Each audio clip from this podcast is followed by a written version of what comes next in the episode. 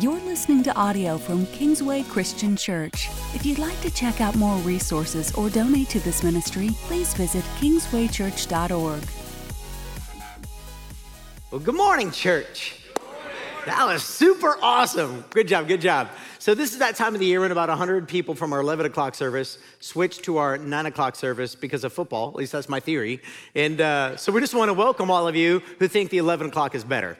And uh, usually, what you get at the 11 o'clock is you get more of my thoughts and ideas, and it's just like a little more free flowing because I've been through it once and I feel less anxious. So, anyway, welcome to the 11 o'clock service. If you're visiting with us today, it's a perfect Sunday to visit. We're kicking off a brand new series called Gotta Have Faith. Here's where the series comes from. We're gonna go through the book of Genesis through the outline of Hebrews 11. And if that didn't confuse you, just keep coming back. So basically, what happened is I was sitting at a church service at the church I grew up in. The pastor, who was my pastor, who's now retired, was teaching. It's about, I don't know, a few months back. And uh, he was going through Hebrews 11, and the Lord just spoke to me. He was like, Man, we all need to remember who these heroes are. And it dawned on me, I don't know if all of my people know who these heroes are. And so the only way for me to tell you who these heroes are is to teach you about who they are. So we're literally using Hebrews 11, and we're going to go through Genesis. But what that means is we're going to be missing big, major characters or stories in the book of Genesis because we're covering their outline. But we're going to be talking about characters you're like, I don't even know. Who is Enoch? And why is he relevant? He literally gets just a few verses in the Bible, but he's in Hebrews 11. So we're going to cover him and miss some other big characters, but that's just the way it's going to go. So, what I would encourage you to do is pick up a Bible somewhere and uh, start reading the book of Genesis. I recommend a chapter a day, but if you want to do two, say you get lost or confused as to what's happening or why, just keep reading it as we go. You'll get through it in about a month. It's going to take us a few months to get through it, but you can always start back over, just move on from there. But then you'll have some context to those other stories and what we're talking about as we do this. So, before we go any further, let's just pray real quick. Ready? God, would you speak to us today? We come here looking for a word from you, Lord, and that word could be uh, something we need to know, something we need to grow in, something we need challenged by, something we need encouraged about. So, God, I pray, I've, I've put a message together. I know where I'm going, I know what I'm gonna say, but I don't know how you intend to connect it to our lives. So, God, I pray for every man, woman in here, adult, young, doesn't matter. God, would you come and speak to us and encourage us that we could leave having had a conversation with you? And we love you. We praise you in Jesus' name. Amen. All right, let's just jump right in. Ready? Hebrews chapter 11, verse 1 says this Now faith is confidence of what we hope for and assurance about what we do not see. This is what the ancients were commended for. So, first, right off the bat, what we get is this idea of hope. Hope is not what many of you are hanging on to as school starts. Like, I sure hope my kid graduates one day. I sure hope my kid makes lots of money and can take care of me in retirement, right? Or I, I hope my sports team does decent. I sure hope the Colts actually make the Super Bowl this year, right? Whatever it is you're hoping for, that is not the biblical concept of hope. The biblical concept of hope is I am banking on everything that God says about who He is who he is, what he's done in the world, and what he's going to do in me through this world, and what he's going to do in the world that is to come. So, hope in the biblical sense is a confidence in what God has promised he has done and will do. And that comes out as you follow us through because we hope for, we have assurance about what we do not see right? So our hope is not just, oh, I hope, it's faith, it's trust, it's anchored in something. And this is what the ancients were commended for. And that's what we're gonna look at these ancients, these heroes of the faith that's listed throughout the rest of this chapter. We're gonna study those through the book of Genesis. The next verse says, By faith, we understand that the universe was formed at God's command, so that what is seen was not made out of what was visible. This is a little, I think it's a Latin word that it's called ex nihilo, or some say ex nihilo. And the whole idea here is that God took nothing and he made something. See, every time we create, whether we use Legos or wood or clay or flowers or whatever it is, or human beings, every time we create, we're taking what God has already made and we're manipulating it, we're using it, we're, we're, we're leveraging it. That is one thing, one major thing that sets us apart from God. God made us in his image, it says in Genesis chapter 2. I think it's right at the end of chapter 1. But he did that because he wanted us to reflect who he is in the way that we live. However, everything we make comes from what he made. When he made, he made from nothing. So, what we're going to do through the rest of this message is we're going to study the idea of God as a creator. I originally was going to make this two separate messages and I was gonna go really deep, and I was gonna do a deep dive. And I don't know if you've ever heard the old Greek story about Pandora's box. And the whole idea is Pandora's box is the ancient Greek way to try to explain where evil and chaos came from. The Bible has that same kind of story, except for it doesn't involve a box. It's found right in Genesis chapters 1 and 2, and it has to do with evil and sinning against God. But in the Pandora's box story, there's this box, and when you open it up, all this evil and chaos comes out. And then the problem for the rest of the, the kind of the story is how do I get it all back in the box? And I use that same analogy of this sermon because originally I was going to do two weeks. We are going to do a deep dive on science and creation. And honestly, my, my schedule was just too busy. It was just too stressful and I didn't have the time. So we did an extras one in Psalms and decided to do one on creation because I thought I'm just going to keep Pandora's box closed. I'm not going to open it and not have time to go there and then leave people with more anxiety. However, this message will probably be an equal opportunity offender message. I will go over plenty of things today that, that just kind of maybe challenge you in one way or another, depending on whether you're on this, this extreme or that extreme of this topic. I will do everything I can to tell you when I am looking at scripture and when I'm telling you what God's word says, and I'm confident that when I'm sharing my opinion, I will do everything I can to say, This is my opinion, and you are free to disagree with me and be wrong. Either one is your choice. I'm joking. Take a deep breath. So I say this because most of us have been trained in a secular, natural worldview. It's, it's, what's being taught in our schools, it's what's taught in your college classes, unless you went to a private Christian school or perhaps were homeschooled or perhaps went to some sort of Christian education in college.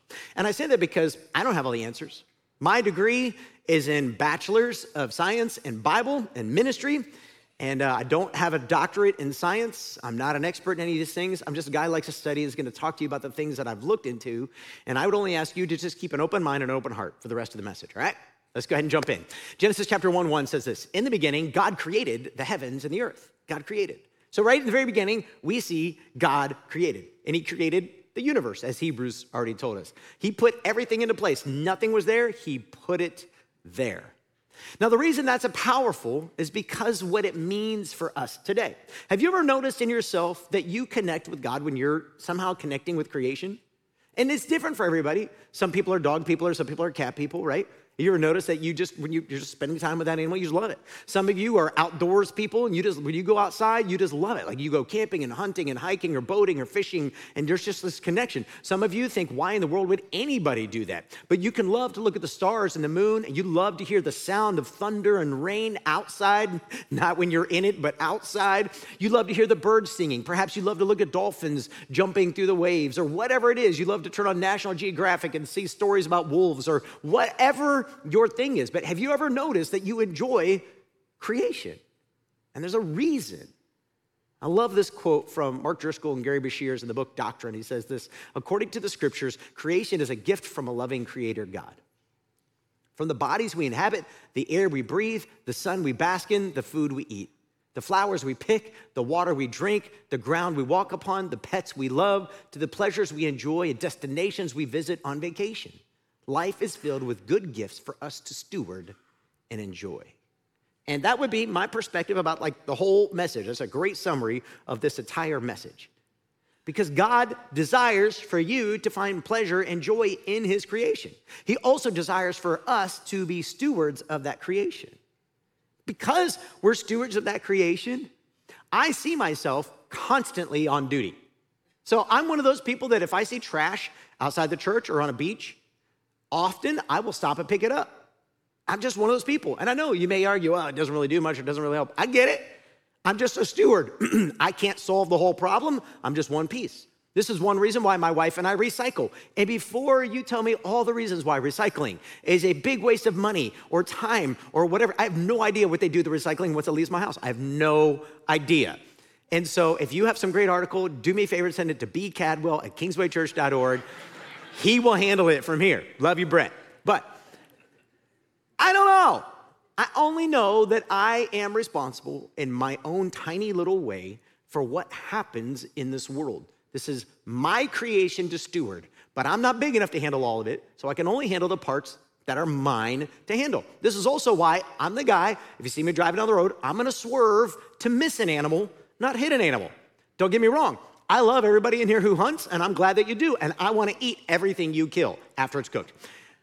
Or catch, or whatever it is you might do. So, like, I'm not, I'm not a vegan, I'm not a vegetarian, and God bless you if you are. No problem. Adam and Eve, almost guaranteed, were probably vegans, or, I don't know the difference. So anyway, I'm not gonna go there. Anyway, my whole point is I wanna love God's creation, and you don't have to agree with me on this one. This is not hard and fast. Everything I do is what you should do. What I would say though is we are stewards of God's creation. So we are to enjoy it, we are to manage it, we are to care for it. This is where it's okay to be procreation. You will constantly hear me use that word though, creation. And you will often not hear me use the word nature. We'll get to that. There's some things I want to cover quickly. I believe there's five, maybe six of these. I want to cover very quickly. We got to go fast because it lays a foundation for what I really want to say to you in the last three things at the very, very end. Ready? First thing I want you to know is this the Bible is true in every way. And that's really, really important for us to know. So as we're reading, it's not like, well, this person says this, the Bible says this, either one could be right. We at Kingsway believe the Bible is true and is trustworthy. In fact, 2 Timothy chapter 3, verse 16 and 17 says this: all scripture is God breathed this is not a sermon on how that works and what that looks like and how to interpret that. Even this morning, I got a text from my sister. One of her friends posted something on Facebook and it was messing with her faith. And so I texted her back quickly and said, Here's some things to consider. Here's some things that I write. Here's some things that are wrong. I don't have time to go any further. She's like, Wow, I can't believe you're writing me like right before your services start. I love my sister. I care deeply about my sister and her faith. I don't want her faith being shook by anything. This is why I do trust the Bible. I do. It's useful for teaching and rebuking and correcting and training in righteousness so the servant of God may be thoroughly equipped for every good work. God desires to equip you to be effective in this world, and you can trust He's not lying to you, He's not deceiving you, and He spoke and wrote through people over the ages so that you would know what God desires from you. In fact, we have a statement in our statement of faith. It's not the whole statement, it's just part of it. It says this Both the Old and New Testaments are the inspired truth, infallible and authoritative word of God, sufficient for our knowledge of salvation and living. So, how to be saved and how to live as a result of being saved. All our beliefs come from the Bible, which reveals God's truth to us as his love letter to man. So, when you open your Bible, it's God trying to say something to you. But that means something. Because, like, what do I do when I'm being taught this thing, perhaps in the world or in science class, but my Bible seems to say something different. What do I do with that? Let's just deal with that quickly, very quickly, and realize we're gonna try to hold down Pandora's box as best as we can, all right? Second thing I want you to know is this Christianity and science are not in conflict. They're not. It may feel like they are, but they aren't. I promise. They really, really are not. Let me give an example. so, as Christians, we believe that God's creation reveals his character. I'll read you some verses later in the message that show that a little better. But we believe the creation reveals the character of God. Therefore, you could count on certain things happening over and over and over again. Have you ever noticed that the sun sets over and over and over again and then it rises over and over and over again? Have you ever noticed that you can actually track it? Like you can actually uh, okay, if you're like me, you actually have apps that tell you what time the sun's gonna rise, what time the sun's gonna set every day. And how can they possibly know that? If it were random, you wouldn't know that. Have you ever noticed that water boils at the same temperature yesterday, today, and tomorrow? It's these beliefs that come from actually a foundation that God is a creator God, as Brett and we already sang earlier, that God is the same God. We can trust him in his character, he's never changing.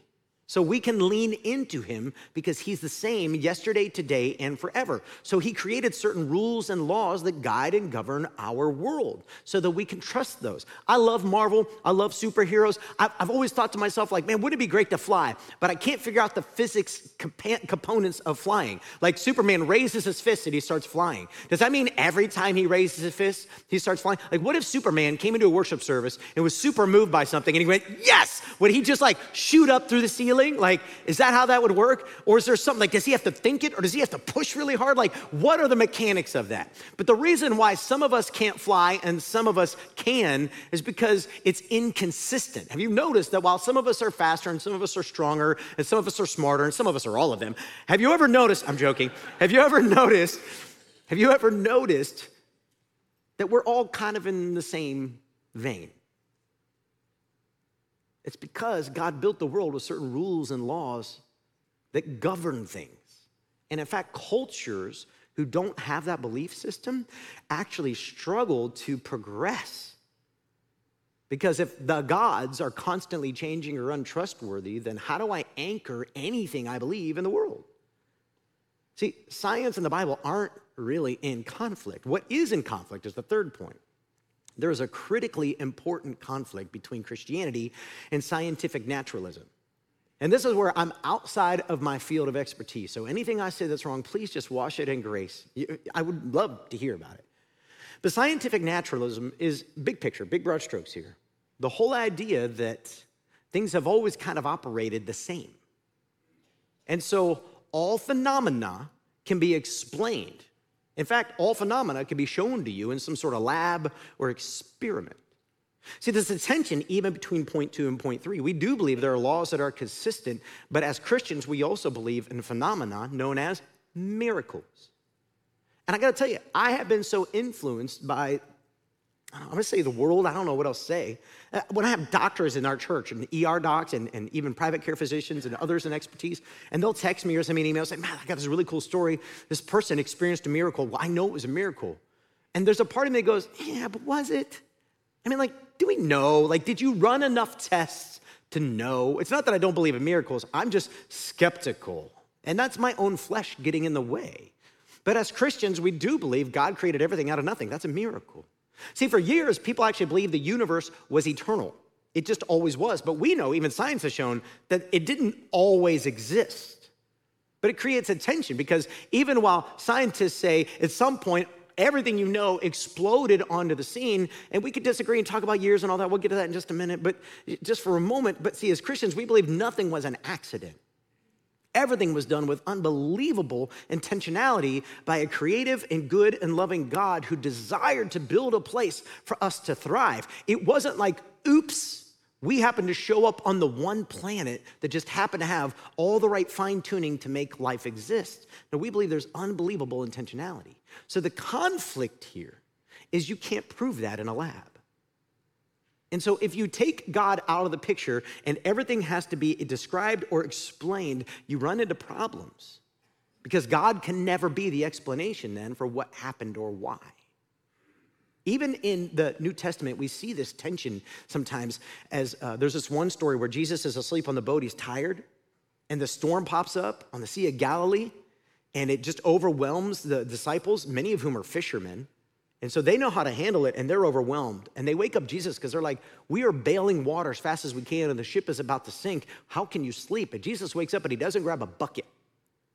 He walks over to the edge of the boat and he goes, Be still. And all of a sudden it says, And the waters were calm.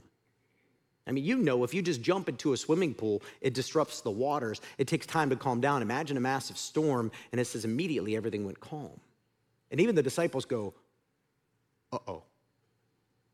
Who is this that he could speak and the wind and the waves obey? See, that would be a phenomenon. That would be a miracle. It's unexplainable. It doesn't follow the laws of science. You can't recreate it. Now, you could say it didn't happen. You could say you didn't believe it, and I would understand that. If you were visiting with us, especially, you're not sure about this God guy, I get it.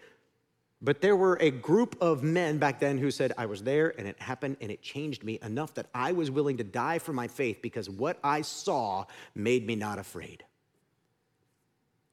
I got to keep moving because of time. There's more to be said, but there is conflict here. Fourth, and this is gonna, while some of you are like, yeah, amen, brother, preach it on that one. Some of you are gonna be like, now wait a minute, Pastor, on this one. The Bible was not written with the intention of being a modern scientific textbook. It wasn't. And what that means is you may have questions you never find answers to. And that's part of the reason it's called faith. The Bible does actually talk a decent amount about science. One of the Psalms says, The heavens declare the glory of God. In Job, God says he calls the stars by their names. I believe it's in Job there are lots of things that are said in the scriptures, and there's no conflict between them and reality, but there just isn't a lot. And so we have questions about things we don't have answers to. So some of you, that's great. Like, ask those questions. There are amazing websites I can and will point you to in just a moment. Um, hang on for a minute. But even if you never find the answers to those questions, it's okay. Now, some of you are like, I'm content to move on. I don't even understand why I have to spend a whole Sunday on this, Pastor. Part of the reason I'm spending a Sunday on this is because I get questions like this. I recently had a dad come to me and he was hanging out with his daughter at, at, a museum and he saw some things. His daughter said, Now, wait a minute, I thought the Bible said this. And this dad went, Oh my gosh, I've literally never thought about that. And he reached out and he's like, What do I do? Like, what do I do with this? And I'm like, uh, let me point you to some great websites. There's no way we're going to cover this one quickly. Recently, uh, uh, we had a young man in our church, and he was teaching in one of the little kids' classes. My kid was in that class. My son is eight years old, and my son just literally looked at him and said, "That's not right." and uh, preacher's kid, you know how he could be. And uh, he's like, "What do you mean?" He's like, "No, no, no." This, and he, they just, my son started to teach him what my wife and I are teaching them. And uh, this guy sent me an email, and he's like, he wasn't mad at all. He's like, "Okay, listen, I." I, don't know if I'm right or wrong, to be honest. I, I figure you're my pastor and I trust you and you've never led me astray. So can you help me understand why your son said this when I've always been taught this? And I said, You know, I don't have all the answers, um, but I'll tell you what, why don't you go look into the, here's some good articles, here's some good links. Why don't you go read these and just see what you think? And he wrote back and was like, Wow, I've read a whole bunch of more stuff at those websites. That was really helpful. Thank you. The reason this is important is while there are good answers out there, the Bible will not give you all your answers. The Bible is not intending to teach your science class today. The Bible's big arc is to tell you who God is, what God's like, what He wants to do in the world, what He's doing to redeem you and save you. Have you noticed that the story of creation takes like a couple pages and that's it? And then he immediately gets into the story of Adam and Eve and what God's doing there, and then the fall, and then the redemption, and, and then it all leads to Jesus. Like, there's a lot of stuff written with just a tiny little bit about creation.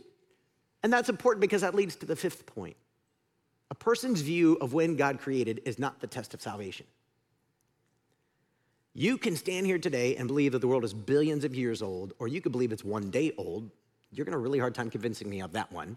But you could believe anywhere in between there and be comfortable at Kingsway.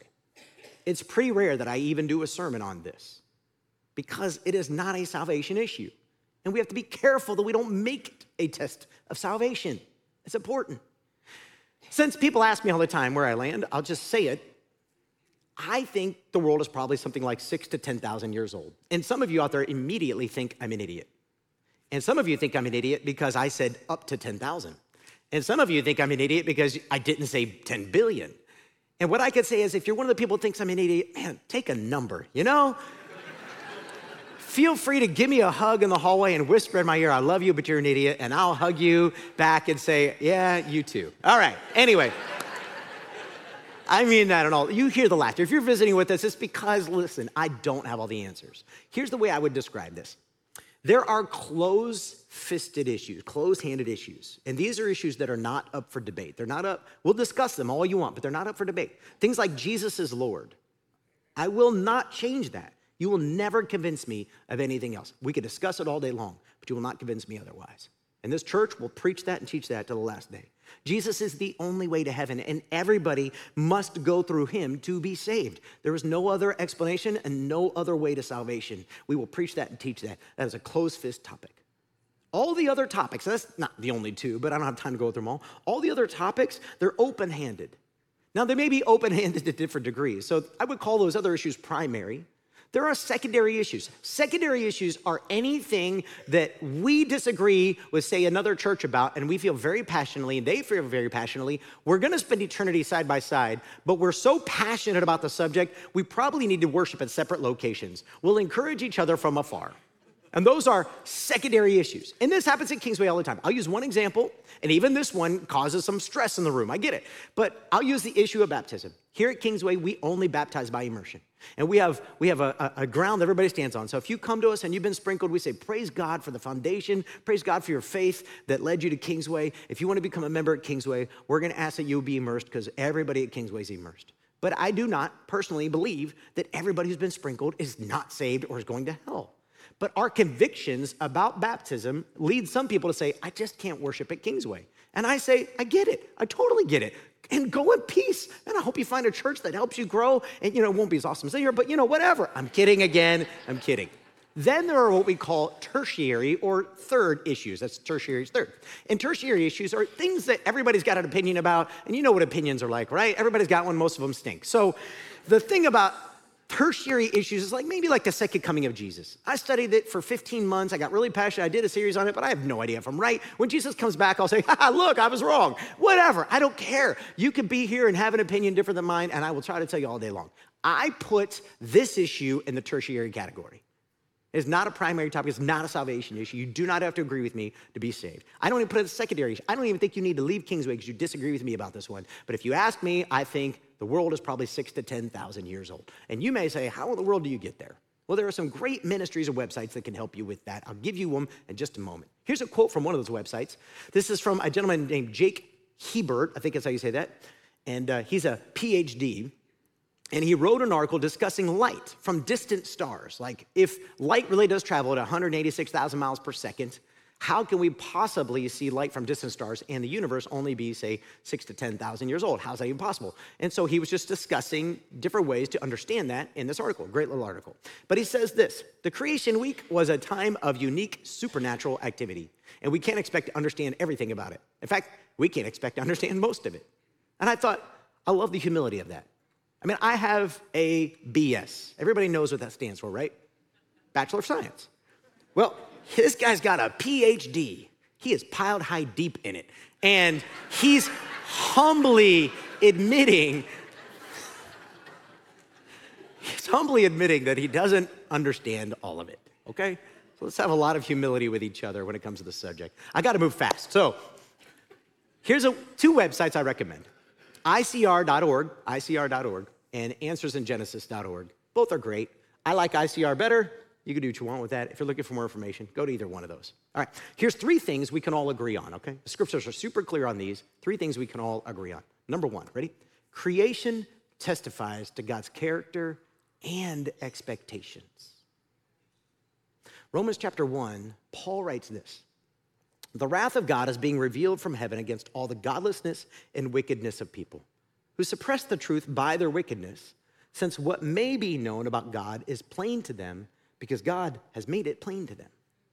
And I don't want you to miss this.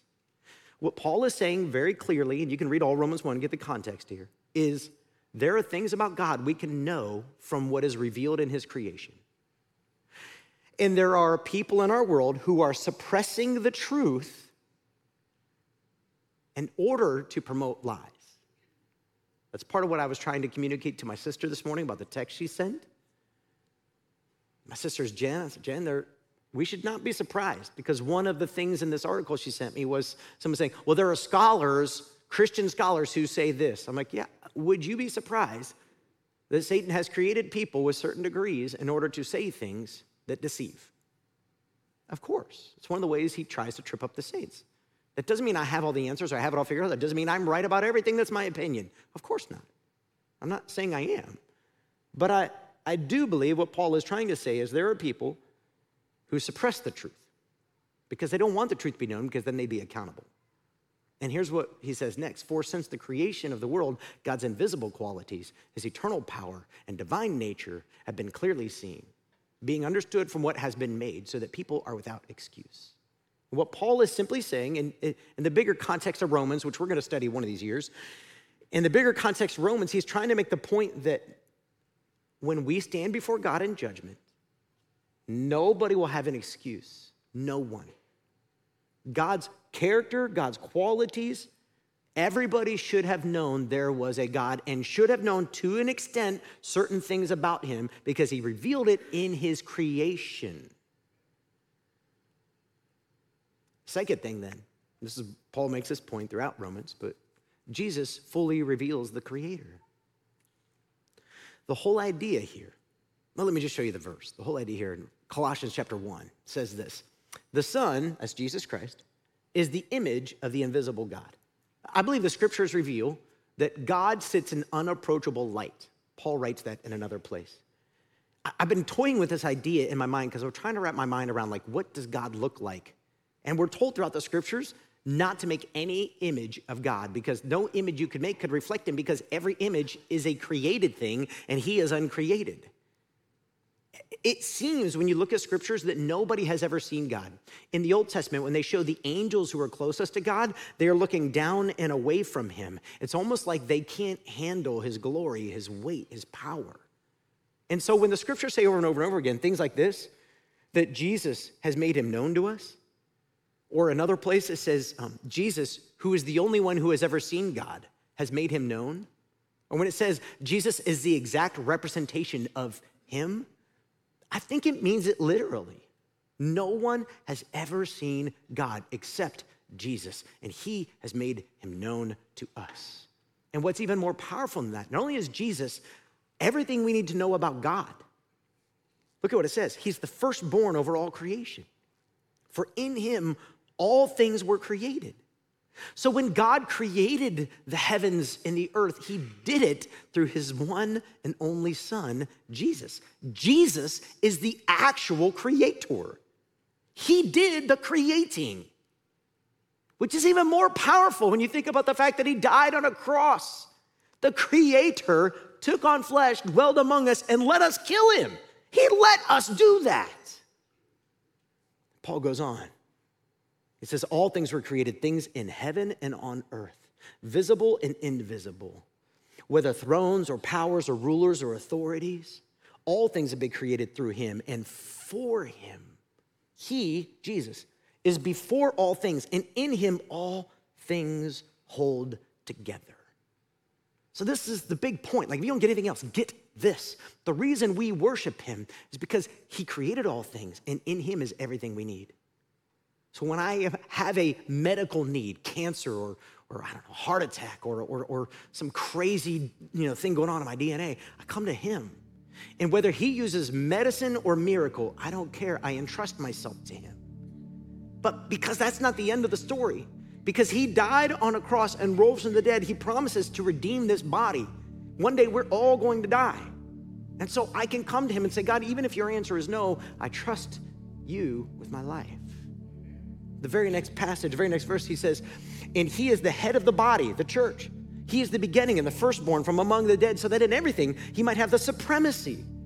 For God was pleased to have his fullness dwell in him and through him to reconcile to himself all things, whether things on earth or things in heaven, by making peace through his blood shed on the cross.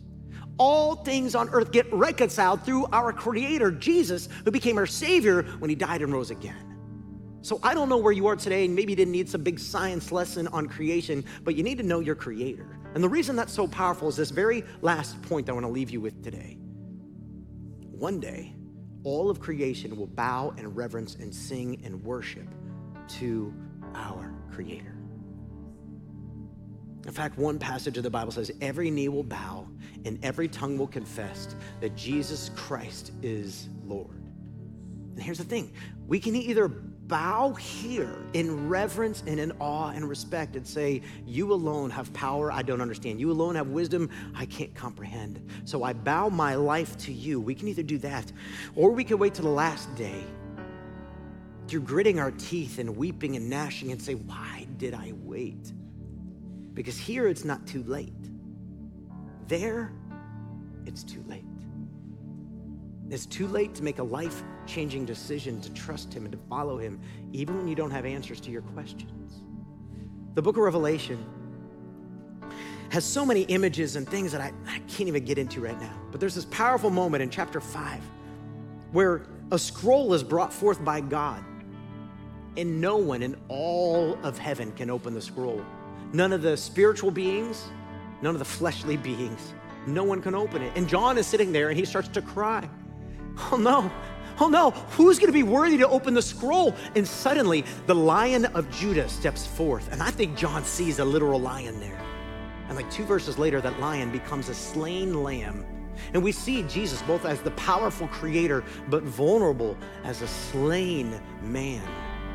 It's such a powerful statement. But when everybody sees the slain lamb, all of a sudden the angelic hosts and the, and the heavenly hosts and the human hosts and everybody present just falls on their face before him and they can't help but sing. They just start worshiping because here's their creator and he died and he rose again to give them life and they don't know who else to sing to. Who else are they going to give the praise and the glory to? And it says in Revelation 5, verse 12, in a loud voice they were saying, Worthy is the lamb who was slain to receive power and wealth and wisdom and strength and honor and glory glory and praise. Yeah. And then John says, and I heard every creature, every creature in heaven and on earth and under the earth and on the sea and all that is in them saying to him who sits on the throne and to the Lamb be praise and honor and glory and power forever and ever. Yeah, yeah. And then these living creatures are standing there and they all say, Hey man, what else are you gonna say? And everybody falls down and they worship the one who was slain for them. the Creator. And we want to do that right now. We just want to ask you to stand. We're just to sing to our Creator, the one with all the power as the Lion of Judah, but to the Lamb who was slain to save us. Let's give him our